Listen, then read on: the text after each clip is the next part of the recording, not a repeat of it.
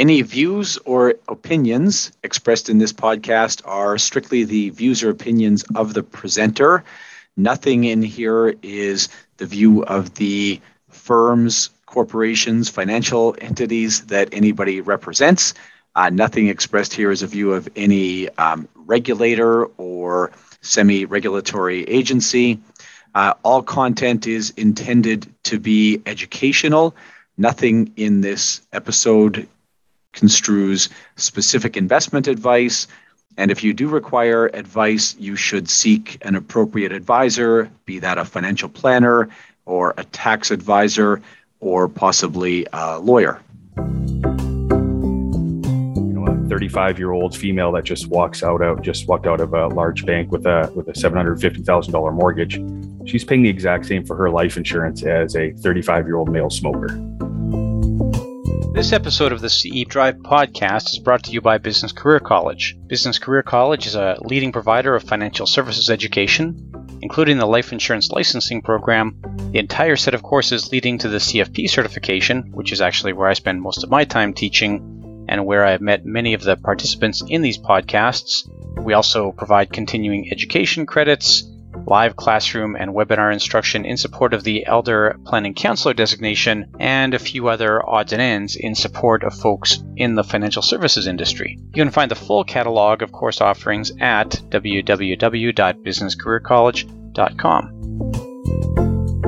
And welcome back to the CE Drive podcast. This is Jason Watt. I'll be joined today by Matthew Inglis. Matthew and I are going to discuss creditor insurance, its ins and outs, and the episode is really good for CE credits. We got lots here. Uh, BC, yes, two life insurance credits there. Alberta, both a life and an ANS credit. Um, Saskatchewan, Manitoba, Ontario, all good for life insurance credits there. It'll be good for an Advocis IAS credit. Uh, we'll get a credit from FP Canada on the financial planning side, IIROC on the professional development side, and MFDA on the insurance side. The object for today is this very bright yellow shirt. Um, I got this at probably a Sun Life golf tournament a couple of years ago. Um, no particular endorsement of Sun, but it does have the uh, Sun logo there on the side. And uh, yeah, I, I, do have a lot of friends and colleagues and so forth at Sun, and I know there's some Sun Life folks listening. So, anyways, nice bright yellow shirt. And uh, yes, life is brighter under the sun let's, uh, with that, roll into the interview. And following the interview, I'm going to uh, discuss a little bit around um, corporate owned insurance and deductibility of premiums.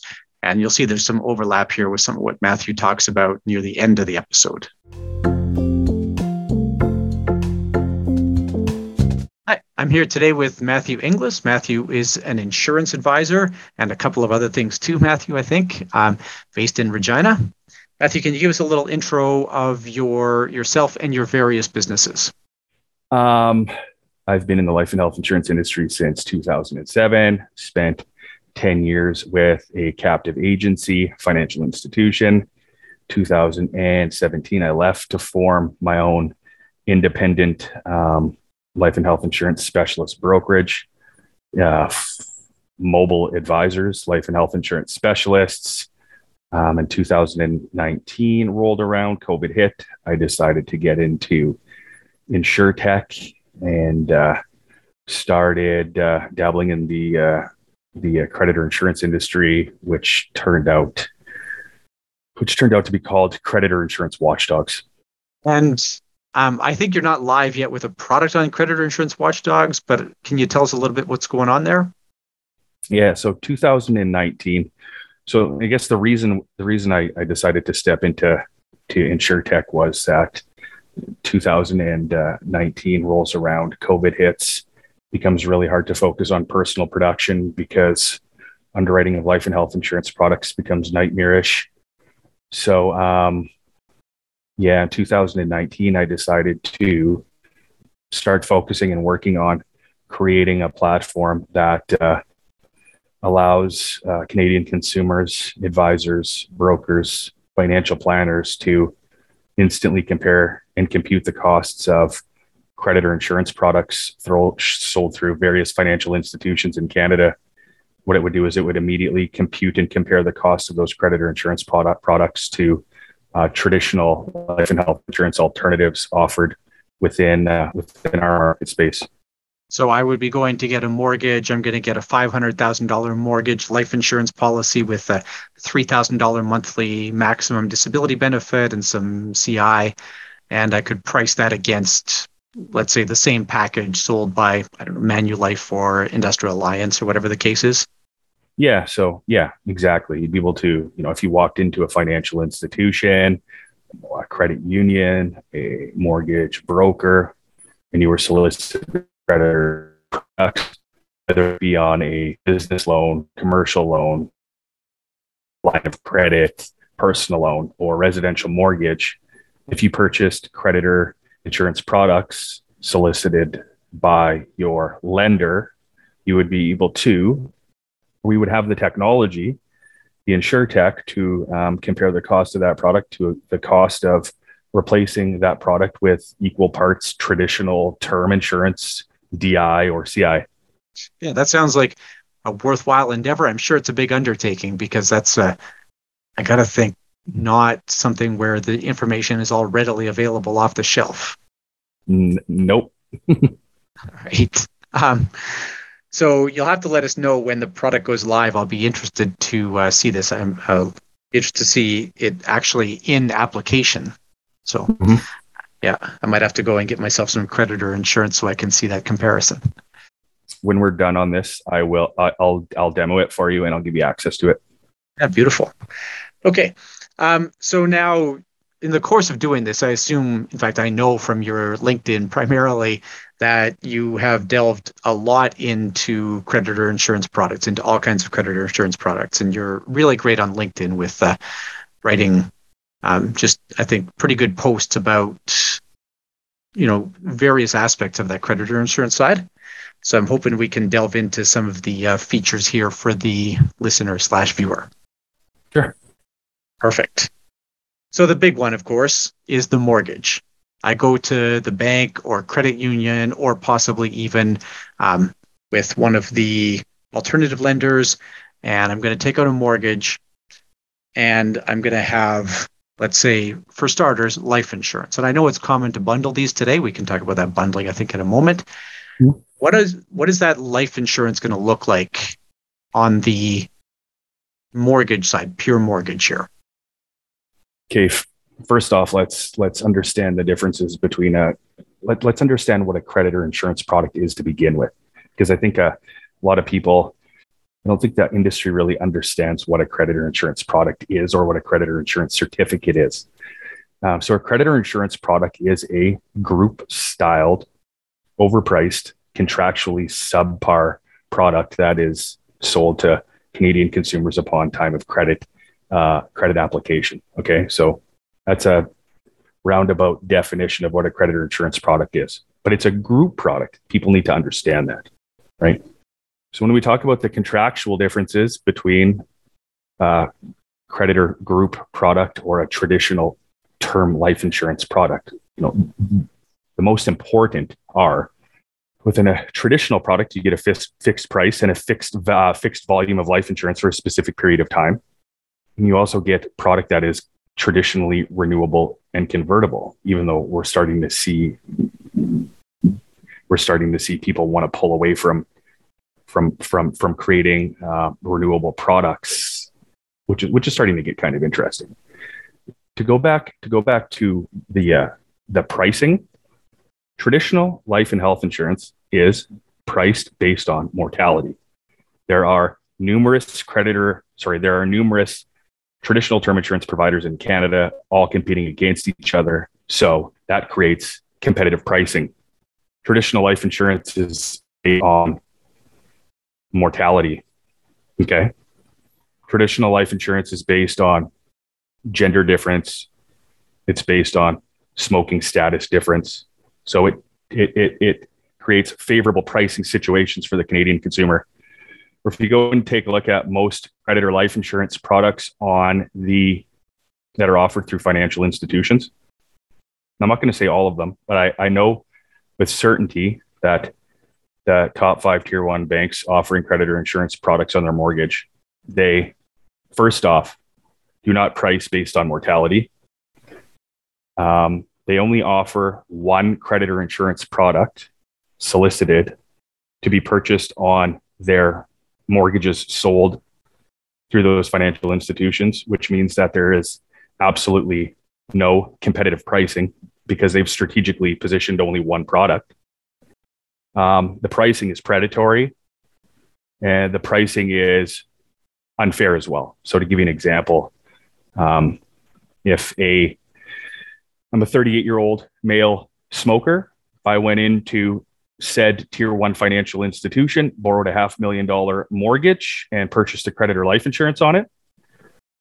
I'm going to pay the same for my creditor life insurance as a 38 year old non smoking female. So when unfair and unjust pricing comes into play within creditor life insurance products on mortgages, not all of them, because there are creditor insurance mortgage certificates that do offer um, unblended smoker, non smoker, unblended gender. But for the most part, um, all financial institutions offer creditor insurance that is uh, blended gender and blended smoking class. So if you just take those things into consideration, you know, a 35 year old female that just walks out, out, just walked out of a large bank with a, with a $750,000 mortgage, she's paying the exact same for her life insurance as a 35 year old male smoker. Which, if you priced it out, like I went and got those policies from uh, like an individual agent and you know shop them around or whatever, probably have a hundred percent difference there between those two premiums. Yeah, sure. Like if you want, I if if you want, I can give you a, a if you want, I can give you a quick quote.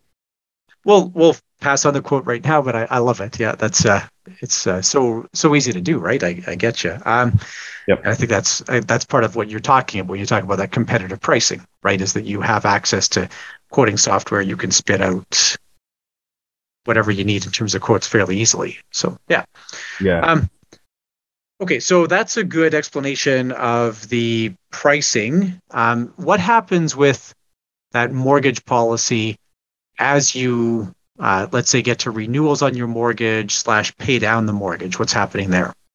Right. So again, it's it's creditor insurance product can be portable based on who you originally purchased a creditor insurance product through. So I've got to be careful about about generalizing what happens when you renew a mortgage with a different financial institution. But there will be many cases where if you're switching from one financial institution to another, you will have to re-qualify for the new financial institution's creditor insurance product, which puts you in a in a fairly or can put you in a fairly precarious position in the event that you've uh, you've run into medical circumstances that no longer allow you to get through the eligibility questions on the new creditor insurance uh, eligibility um, application. Can you give an idea what those eligibility questions would look like? Is it uh, you know is it different if you're say 40 and older or 50 and older, or different based on dollar amounts? What does that look like, Matthew? again, it bounces back and forth between different carriers. Um, you know, you have different eligibility questions. So for the most part, the eligibility questions are going to stay the same regardless of your age, providing providing that the application, providing we're talking about one application at one financial institution. But other applications and definitions might be different in another creditor insurance certificate. So if you have to leave one creditor insurance certificate that you have uh, qualified for um, to walk across the street to, to get your new mortgage at a lower rate to then disclose that you've had um, a stroke or now you have high blood pressure or now you're, you're, you're diabetic you know all of those questions are going to be caught which are probably going to dis probably going to disqualify you from from being eligible to to uh, to purchase the creditor insurance product on your new mortgage with your new financial institution so you could very well be stuck with your original mortgage lender just having to renew there, really losing your ability to, to negotiate your mortgage. It's an interesting concept and an interesting question.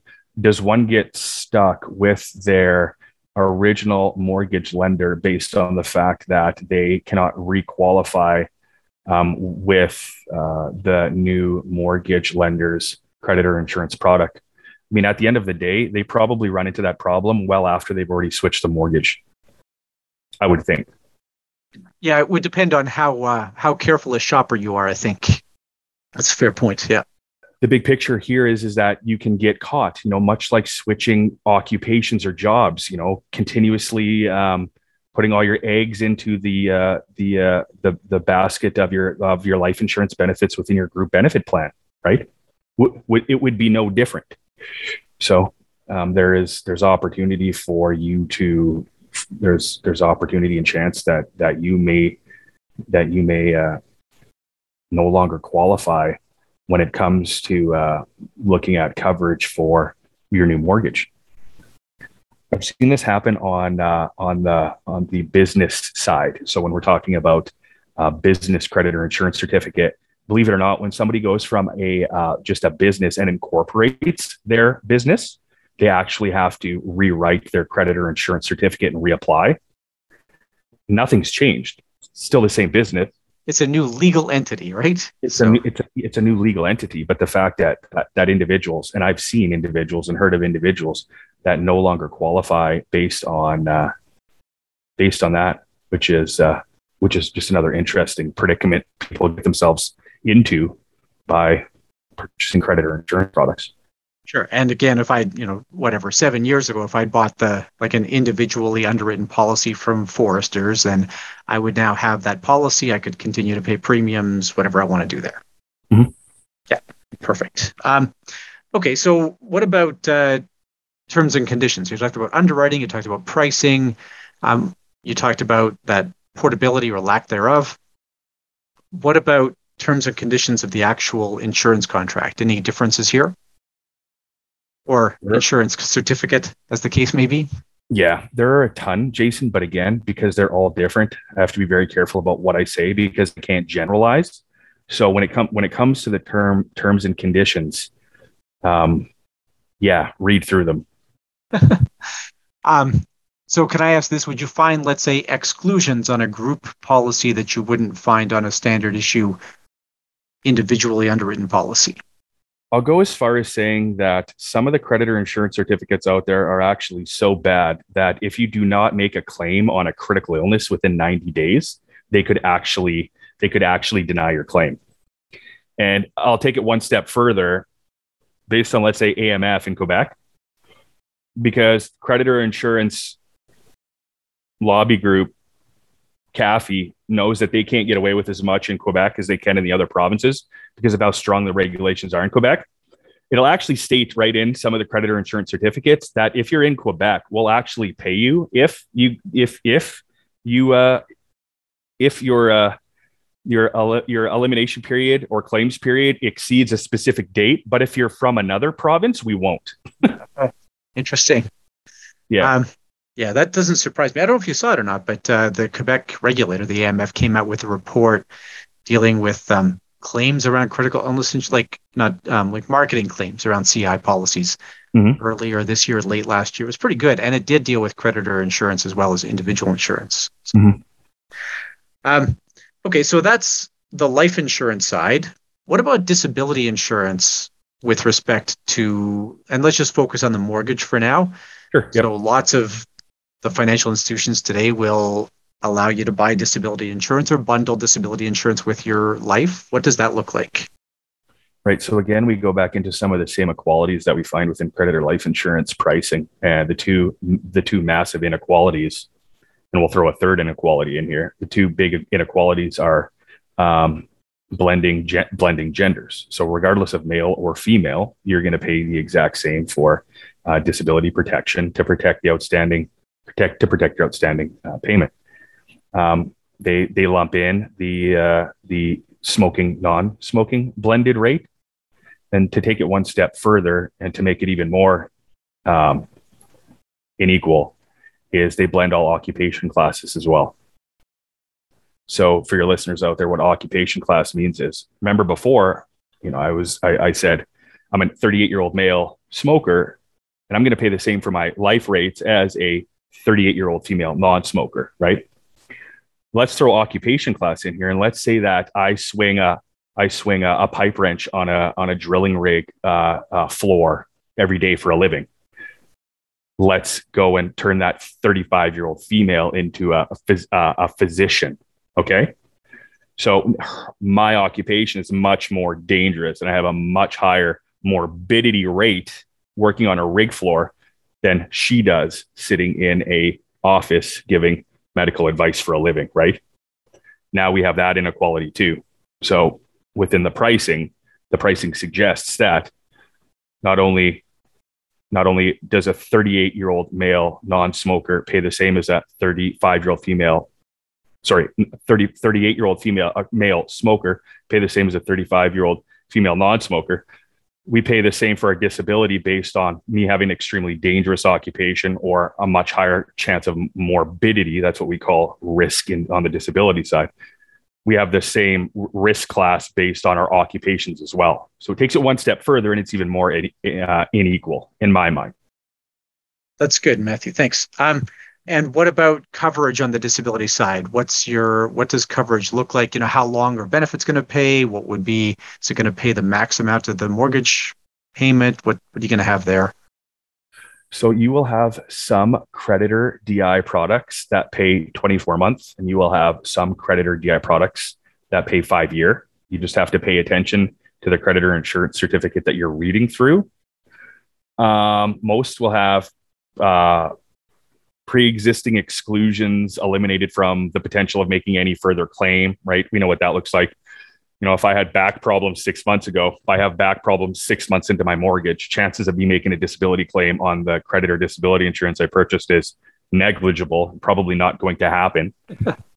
Most elimination periods are 60 day as well. That's what I see pretty much across the board when it comes to creditor DI products. So if you're trying to compare an apple to an apple, those are some things that you need to take into consideration when you're looking at comparing a traditional loan protector product to a creditor disability insurance product. Yeah, I find this is the hardest one to do an apples to apples comparison on. Like the life insurance thing, uh, you can still kind of get a feel for like a half million dollars of creditor life versus a half million dollars of individually underwritten life. Mm-hmm. But with the disability product, I find it's much more difficult. Again, because you say the shortened benefit period, um, because you're you're basing it on just the mortgage amount. So yeah, I I agree with that, Matthew. I think that's the that's a really tough one to do good apples to apples on. Oh, our, um, our, our, our, technology has you there too. Don't worry. Oh, nice. Okay. Yeah, that'll be exciting. um, and what about uh, critical illness insurance then? It's just so hard to find a traditional product that's cheaper than creditor CI because creditor CI is so bad. it's it's it's three illness and the uh, how how outdated the definitions of critical illness are compared to let's say the you know the leaders in the CI market space like Desjardins, Sun Life, um, uh, Industrial Alliance. I would consider them as some of the leaders in the CI space, right? They're always updating their definitions to make them better than each other's, right? So if you are going to compare a creditor CI product to something that we can that that's on our shelf, um, we do have products that are very, very, very comparable in price. You just need to know what to compare to. So if you're comparing a creditor CI product to something traditional, you can't compare a three illness Swiss cheese contract to a 25 illness with an ROP attached to it. You can't, we can't do that. You can offer that to the client after you've explained what the differences are. But if you're going to compare a creditor CI product to a, to a traditional off the shelf product, um, a four illness T10 comes very close especially when it comes to a non-smoker. Yeah. Okay, that's fair. Um, and I don't see a lot of that sold. I see most of the CI being sold today with the the 25-ish conditions. So yeah, but remember that nobody in Canada has sold more CI than TD on their creditor insurance certificate. Fair, yeah. No, nobody has a bigger nobody has a bigger portfolio of creditor insurance premium coming in than TD's creditor CI product. So yeah, that's a fair point. Um, now, what about the bundled or you know unbundled version? So you know you mentioned the big green bank here, for example, um, where you can get Life CIDI bundled. Can you unbundle? What happens around that? Now, to be clear, some banks sell Life CI and DI. Some banks sell Life DI. Some banks sell life CI. Completely depends on what they want their flavor to be and what what agreements they have with the creditor insurance provider. Um, but yeah, like you know, in most cases, you have to have creditor life in order to access creditor DI or CI. You can't just purchase the creditor DI, you know. But uh, as far as bundling goes, it's just additional creditor insurance products tacked on to your creditor insurance application on the back of your on the back of your mortgage credit application. Um, there are instances where you know I see a lot of creditor products that will offer a discount based on joint lives. I can't, off the top of my mind, really think about um, any creditor uh, bundling situations where it offers an overall discount based on purchasing two products. So I don't see a lot of discount happening when you purchase multiple products, but I do see discounts happening within the creditor insurance products when you when when you're when when two two lives are insuring on the same mortgage. That's interesting. Um, anything else that we should chat about with mortgage creditor insurance before we move on to other product lines? I one thing I would caution individuals to pay attention to is creditor insurance certificate maximums. Uh, you go and you take a sizable mortgage, like we're talking over a million dollars from a financial institution. I can tell you right now with certainty that no financial institution, actually, no creditor insurance certificate pertaining to mortgages goes over a million dollars in Canada and I know CI has a limitation as well. I think most institutions cap CI at 500, don't they, Matthew? 300, 500, 450. And the reason being TD has the biggest creditor insurance creditor CI insurance portfolio in Canada is because their CI actually goes up to a million, which is kind of scary. Interesting. Yeah. Okay. Yeah. Creditor creditor CI protection on a TD mortgage can go up to a million. And again, if you think about the cost of CI, plug in a million dollars worth of creditors CI in on a 55 year old uh, male uh, male's uh, mortgage, you can imagine what the cost would be. But again, it makes it makes logical, rational sense as to why TD sells more creditor CI than everybody, and it's because their creditor CI limits are twice that of any other financial institution in Canada. Did not know that. That's good. Thanks. Um, anything else on the mortgage front? Be careful about limitations. That's that's the big one. You know, when we're when we're when we're when we're computing, like for instance, giving a give an idea.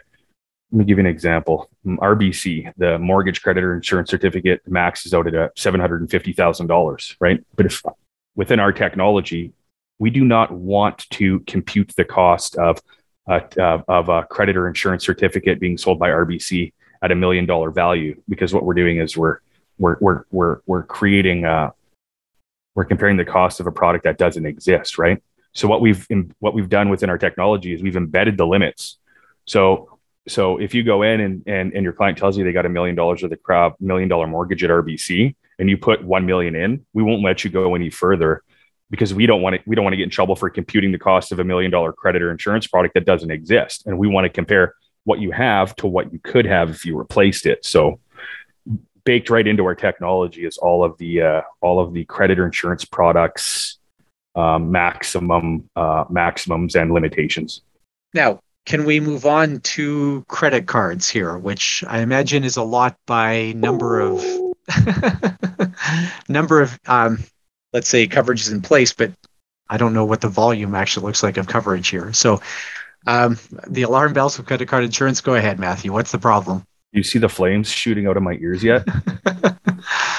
okay, so where do we begin? Creditor insurance on credit cards usually maxes between fifteen to twenty-five thousand dollars in coverage. Okay, so within a creditor insurance certificate on a credit card, and they're all the same. They all, you know, they might have different logos on them, but they all walk, talk, and act the same. They've all got four four creditor insurance products embedded right into the certificate. Okay, so that that's life, critical illness, DI, and job loss. Um, these products sell at a cost of about ten to twelve dollars per thousand. To give you an example, okay, me as a 38 year old male smoker, I can go and shop the market for a term 20 life insurance policy right now. and my cost per thousand is going to be about 50 cents per thousand. Credit cards, creditor insurance certificates cost the certificate holder 10 to 12 dollars per thousand. Yep.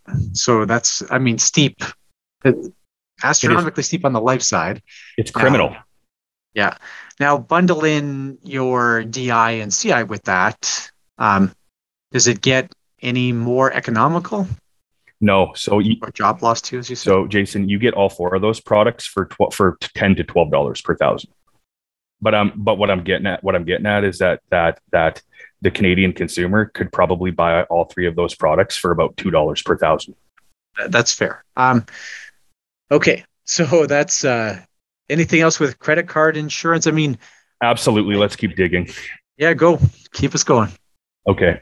Yeah. So the next issue with regards to creditor insurance on credit cards is that the certificate comes bundled with four products with no, op- no with no option to unbundle. Okay. So yeah, you have to take four four products. Two of those products require you to be to be employed in order to, to be eligible to make a claim on, which is disability and which is job loss. So if you if you've to anybody that's ever purchased creditor insurance on their credit card, they would know that there's never been an eligibility question asked so to be honest with you, Canadian consumers that are that have creditor insurance on their credit cards are actually being stolen from. Quite literally. Yeah, I see the uh, yeah. Like if you haven't asked that question, yeah. Yes. So there there are no eligibility questions on creditor insurance certificates for credit cards. In fact, so in 2018, the Aussie regulators de- did a deep dive into what they deemed junk insurance, which is creditor insurance sold through financial institutions at a very, very, very heavy rate, as well as creditor insurance sold on on credit cards. So, um, long story short, the uh, the Aussie the Aussie banking creditor insurance industry looked identical to Canadians pri- pre 2018. But in 2018, uh, the Aussie regulators, ASIC, really dug deep and hard. And they took the creditor insurance certificates from within the financial institutions in all over Australia, which are spitting images of the ones that we sell here to Canadian consumers. Um, uh, they deemed them junk. They deemed that the, that the financial institutions within Australia overcharged Aussie consumers by $250 million based on findings and made them repatriate all of that premium back to the Australian uh, people. So, um, yeah, I would be shocked to see such a thing happen in Canada. I think we have a pretty high tolerance here for. I don't think so. Yeah. I don't think I don't I, I don't I don't think so. I think it's very hard for regulators to ignore the fact that um, there's a movement as big as mobile advisors, or there's a, a, movement as big as creditor insurance watchdogs going on, and the fact that we've caught financial institutions with with their hands in the cookie jar, it's going to be very hard for them to ignore this. So you're more optimistic than I am here, I guess. Very, yeah, that's good. That's good. Somebody's got to be fighting the good fight. So it's one. It's one. It's one thing when you. It's one thing when you build a, a, questionable creditor insurance product. It's another thing when you build a creditor insurance product that steals from people. Yeah. Um. Yeah. This is so. It's an interesting perspective, right? The idea that you don't underwrite that risk. You just assume that it's insured, and then yeah, charge premiums on it. I, I do see the issue there. It'd be interesting to see what the dollar amounts look like when you say, you know, a quarter billion dollars in Australia. That's uh, it's no small change. So Canadian yeah. Canadian Canadian consumers between all creditor insurance certificates in Canada. So we have Canada Premier, which which provides within one of the big banks. We have Assurant, which isn't even a Canadian organization, uh, isn't even a product that they're willing to sell back in the United States because they're not allowed to sell it. They sell their creditor insurance certificate through four of the banks. Uh, we've got Chubb Financial, we've got Manulife has one, and we've got Cumis that have one has one.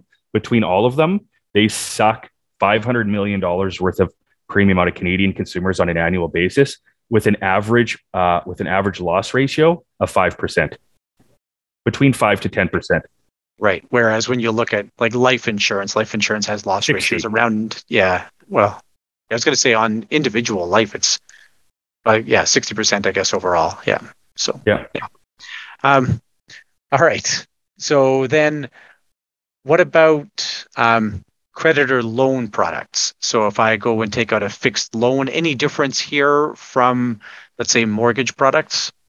Some are really bad, really, really bad. Let me point out the ones that are horrible because this is when we get into single premium creditor insurance products, which means imagine if imagine if I came to you, Jason, sat down at your table, and you said to me, Matt, I got a half million dollar loan and I'd like to insure it for the next 10 years. And I said to you, Jason, not a problem, but I'm going to need 10 years worth of premiums up front.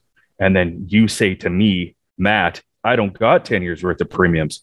And I'm going to say to you, Jason, while the only way that I can give you this life insurance to protect this loan is if you borrow the premium from me and let me add it on to your half million dollar loan and then let me charge you interest on that. And that is an actual creditor insurance product. And I refer to those as single premium or front end loaded creditor insurance products.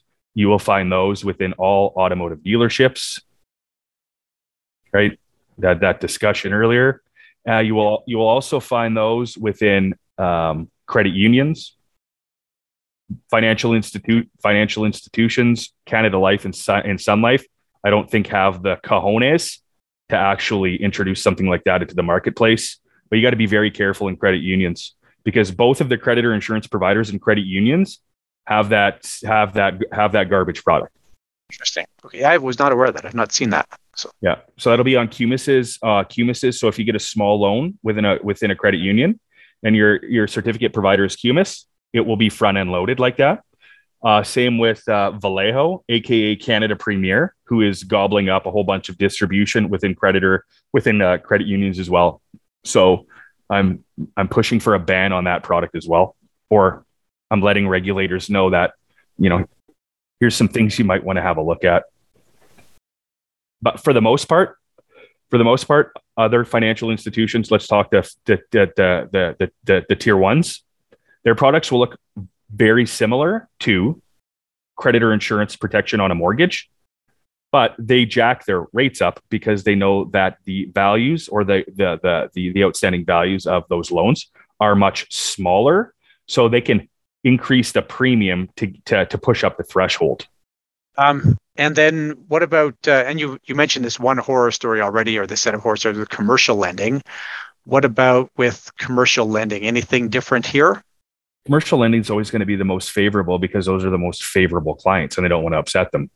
So within any financial institution, you're going to have three creditor insurance certificates, and there's going to be three different sets of cost per thousand rates associated with them. Okay. So you're going to have commercial creditor insurance certificates, and this is going to be your business loans, commercial loans, agricultural loans, and all those lines of credits associated with them.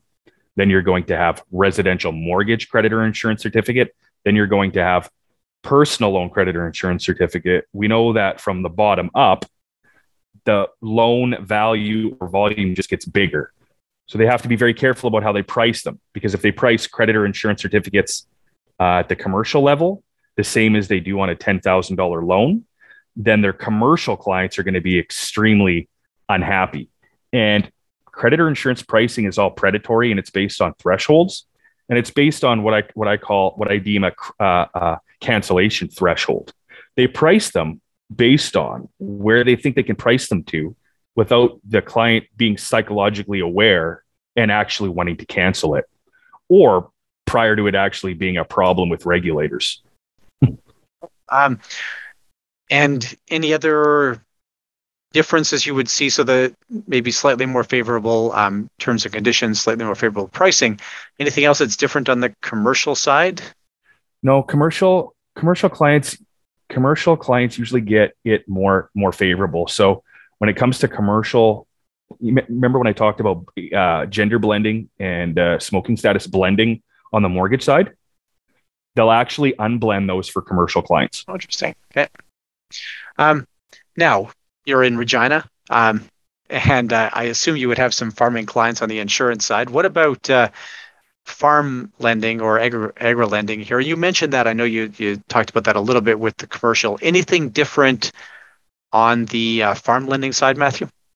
Every bank is going to offer the same commercial certificate to their business clients or their farming clients. The only certificate that you're going to see that's any different, that's fairly straightforward, black and white, is going to be FCC's creditor insurance certificate. That's going to be the only. That's going to be the only creditor insurance certificate in the marketplace. That's just agriculture. Um, and of course, Farm Credit Canada, a huge, huge lender, and I think a fairly large insurer too by volume, Matt. Right? That's uh, anything. Is is that a product that you would sort of jump in to replace, or is it a product that you would sometimes leave intact, sort of given the choice? Nope, go after that one as well. Yeah, when it comes when it when it when it when it when it comes down to pricing, there's no creditor insurance. There's no creditor insurance certificate that's priced better than traditional alternatives. Okay. Yeah, that's fair. Other than when you get into some of the the blended, um, you know, like in, for instance, me, you know, like I've got I've got I've got a 38 year old female who's pay, who's paying for me to levelize my cost because I'm a male I'm a male smoker. So there's actually situations where it might make more sense for you. I would never in a million years want a creditor insurance product over a traditionally underwritten term insurance product. But from a cost perspective, there might be some instances where it makes more sense. How about that? Um, and I'm not saying that that's a reason to keep it in place. It's just that if you're only looking at premium, mm-hmm. yeah. Okay, so um, we had a little discussion about this offline beforehand, um, but I have a long-standing client uh, who um, insurance licensed in Alberta and specializes in like their their only line of business is selling um, mortgage, sorry, selling creditor insurance to auto dealerships, and the you know sometimes like we're in class and there's a bunch of insurance agents, like traditional insurance agents in class, and there would be some bad mouth comment about creditor insurance. And he comes back and says, okay, that's fine. Um, but you know, traditional insurance agents, you've had this opportunity to get everybody insured, and there's just not enough life insurance being sold. If, basically, if you were better at your jobs, I wouldn't have a job. So, um, I'm interested to hear the retort here, Matthew. Go ahead. Yeah be careful what you wish for. Um, I'm coming for the creditor insurance industry. So are a lot of very large um, organizations that that uh, that uh, share in my vision, and um, there's nothing that the creditor insurance industry or the lobby funded CAFII are really going to be able to do once we shed light on what the industry is and give Canadian consumers uh, the ability to actually uh, make their own choice. Because to be honest with you, at the end of the day, last place in the world a Canadian consumer should be buying life insurance is a single premium garbage product from uh, the office of uh, the finance dealer of an automotive dealership. You do see a lot of insurance sold that way, though. This is I think a lot of auto dealers sort of assume that into their sales. Yeah, and you know what? I mean, I mean, I mean, you know, I could, I could.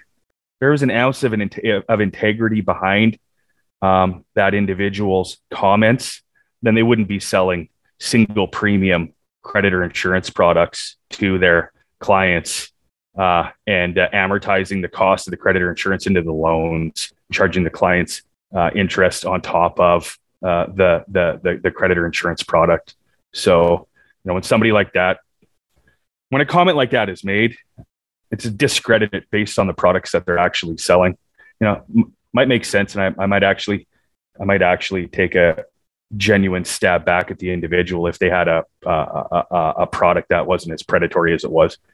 Now, what about so you know you've given a good summary of the features of the product, of some of the red flags, some of the things to watch out for.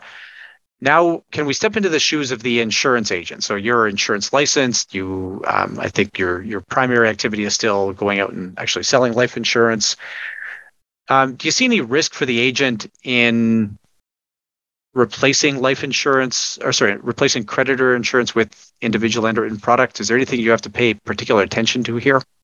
No, um, it's a group product, so it doesn't require an LIRD what you're going to have to pay attention to is holding your client's hands through the cancellation process because we know what the, the, the contact center is going to try to do or attempt to do when a client calls in to cancel their creditor insurance product. You know, so the uh, the uh, trying to preserve the business is going to be something that that becomes more and more of of an issue as we move our our uh, our, uh, our initiatives forward. there are other ways to cancel your creditor insurance products that make that that, that are a lot easier. Just won't say them out loud.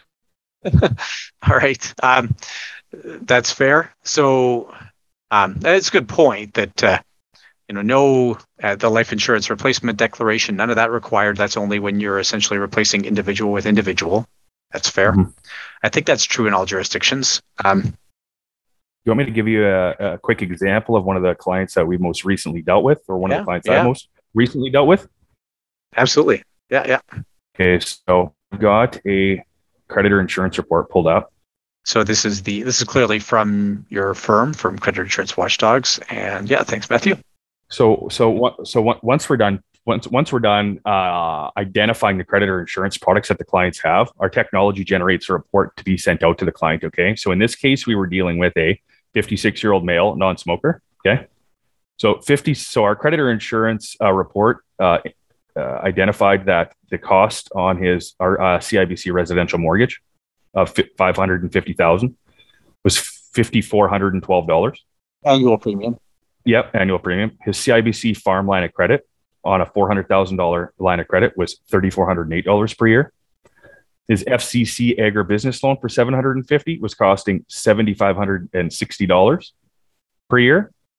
Yep. The total total volume of creditor insurance that the client had was 1.7 million, costing him $16,380 per year. We rewrote a term 15 policy and saved the client $8,000 per year in premium. Yeah. So, and I just for those who are listening, it's a it's a pretty thorough report. It, well, pretty pointed report, I guess. It shows the premiums being paid and three sort of comparable premium structures. Um, yeah, pretty clear here that there's money being spent needlessly. Thanks, Matthew. That's a good example. If you can, if you email me that, I'll find a way to share it in the show notes too. So, sure. Yeah. Thanks. Um, yeah, that's a that's a good concrete example. So um, what about with reasons why? Is there do you when you write a reasons why letter, do you say this is a replacement of a creditor policy, or do you just say there's an insurance need based on this loan, this loan, this loan? The reason why is to re- is to replace creditor insurance with all the outstanding debt. I mean, the the reason the the, the reason why is to is is is fairly self-explanatory. That's fair. That's a it's a good case study. Thanks for sharing that. Like financial institutions, they don't write reason why letters. no, they don't. Um, anything else you'd like to share with us, Matthew? You've been very thorough, and I appreciate that you've uh, had the like you've you've really done this to a depth that I've not seen, where you've gotten to know the products well and you know products from a broad range of providers. Anything else you'd like to share? No, I like to pride myself on thinking that I know um, uh, enough about creditor insurance to hold a pretty good conversation. Yeah. Other than that, you know, a lot of people have been watching what I've been doing for the last year or two. And you know, to be honest, our technology has been ready for for quite some time. I mean, we keep bettering it because technology, I mean, it, it's never perfect. There's always more and more and more you can do. You know, the reason our technology is not in the marketplace yet is because we are um, we're working on the next steps. Some people may have seen um, uh, uh, relationship uh, disclosure or release um, post on uh, on uh, LinkedIn, you know, a few months ago, detailing that we are um, we're actually in a relationship with uh, Munich Re and the um, Parachute Digital Solutions team. What we're what we're attempting to accomplish with them is uh, is uh, is amazing, and um, once that amazingness is done being accomplished, um, this will be a uh, solution that's available to every life and health insurance advisor uh, or or broker um, in uh, in Canada. We're just waiting. We're just ask, asking asking for all the people that have been waiting for this. Trust me, I want to get this out as as as bad as you, you want access to it. Just uh, we're just we're waiting to to finalize some things. All right, perfect. Well, thanks so much, Matthew. Thanks again for your patience with my interruption, and uh, really appreciate your um, willingness to share here. Good luck with the product launch. It sounds like that's not too far off, and I know that's a that's always an anxious thing. So enjoy the rest of your day, and thank you so much. Thanks, Jason. Okay, um, lots there. I, I really love Matthew's passion around this. You can hear that he really cares about this outcome. And it's interesting to see kind of force of will he has around this. He really is starting to gather or has gathered a fair bit of momentum around the changes he's looking to make. Uh, to be interesting to see where this plays out. Um, I'll certainly keep apprised of it myself. He's worth a follow on um, LinkedIn. You'll see he posts quite a bit of stuff on LinkedIn and tends to get good traffic there. So again, uh, just follow uh, Matthew Inglis on LinkedIn. Um, you'll see that uh, whether you agree with everything he says or not, he is a really good follow on LinkedIn. Just a ton of good content there. He knows his insurance stuff. As you heard in the interview, he knows his creditor insurance stuff particularly well. Okay.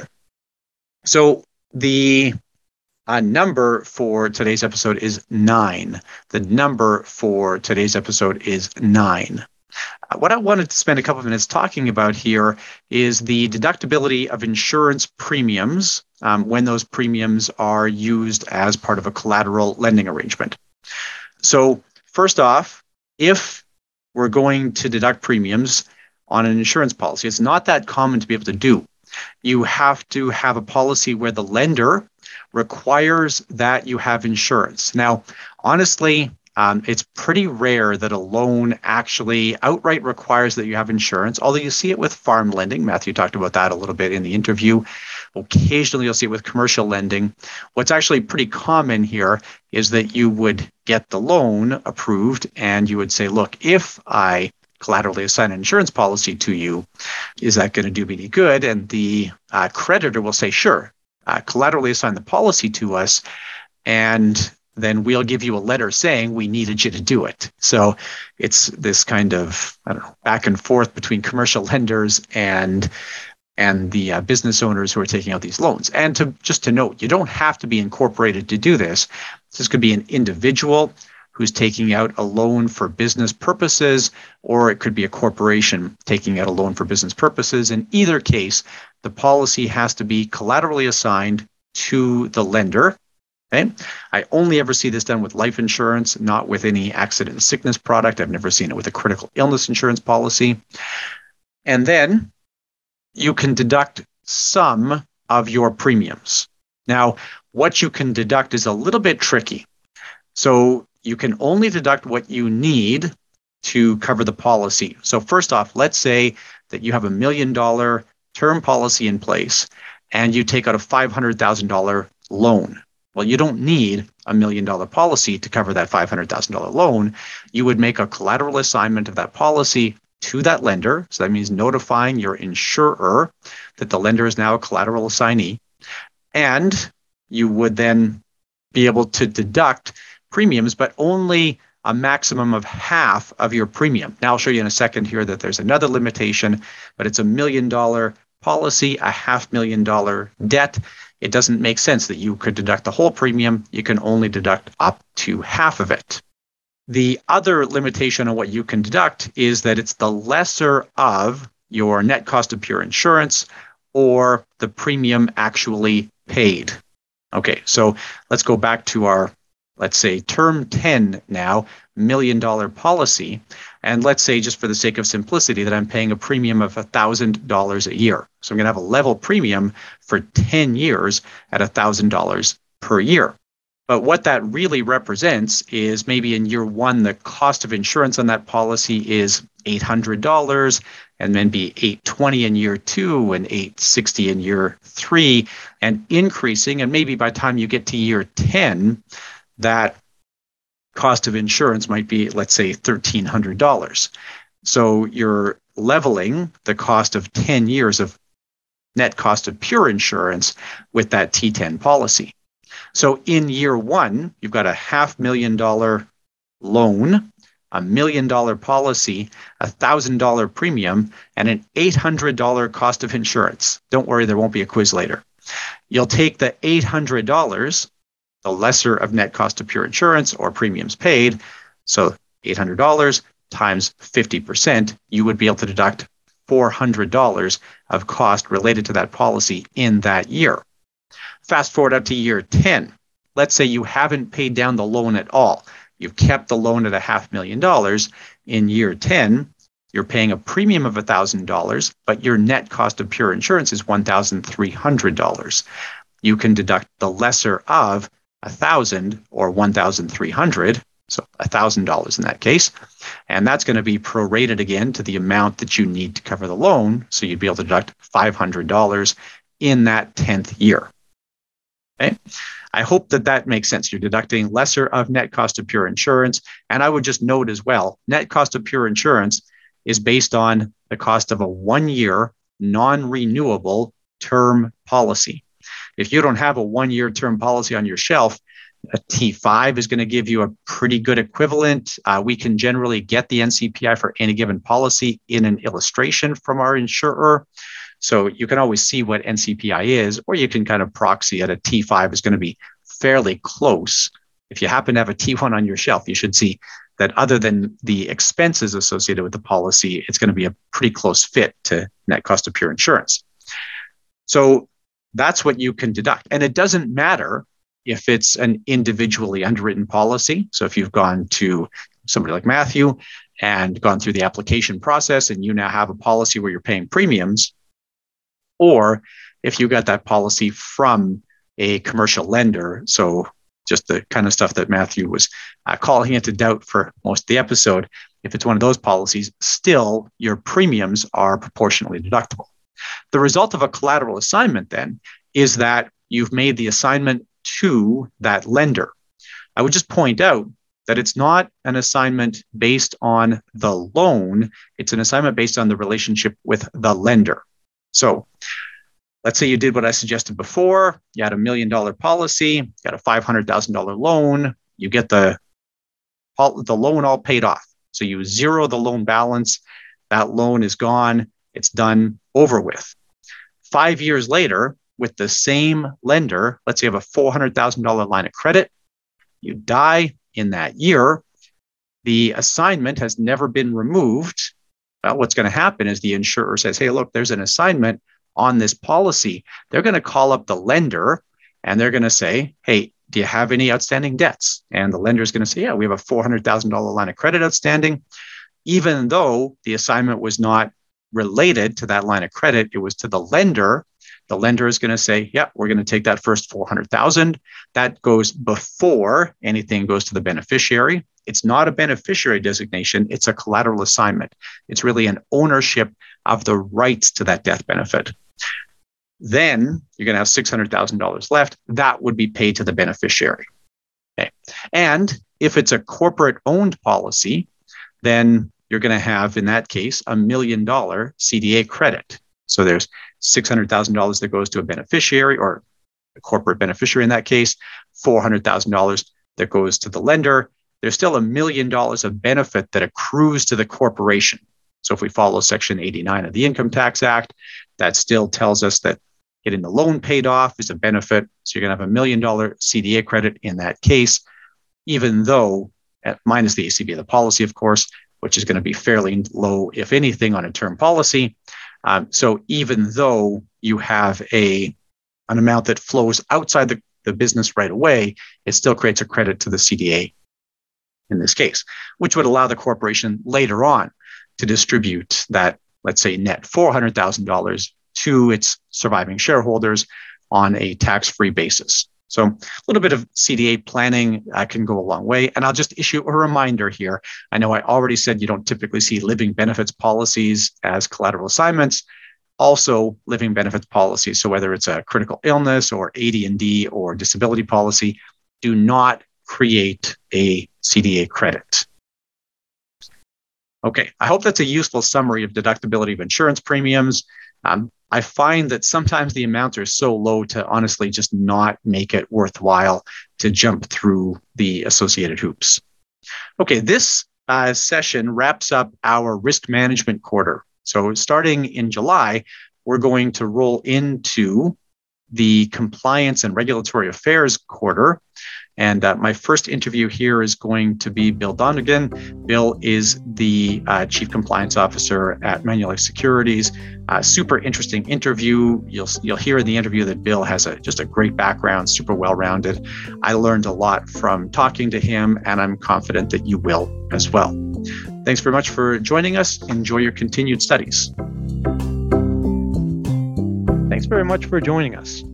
You'll be able to do your quiz by creating an account and subscribing for $15 a month or $150 a year at businesscareercollege.com. Those who subscribe on an annual basis will also have access to three half day continuing education seminars covering a variety of topics and capturing a range of different continuing education credit requirements.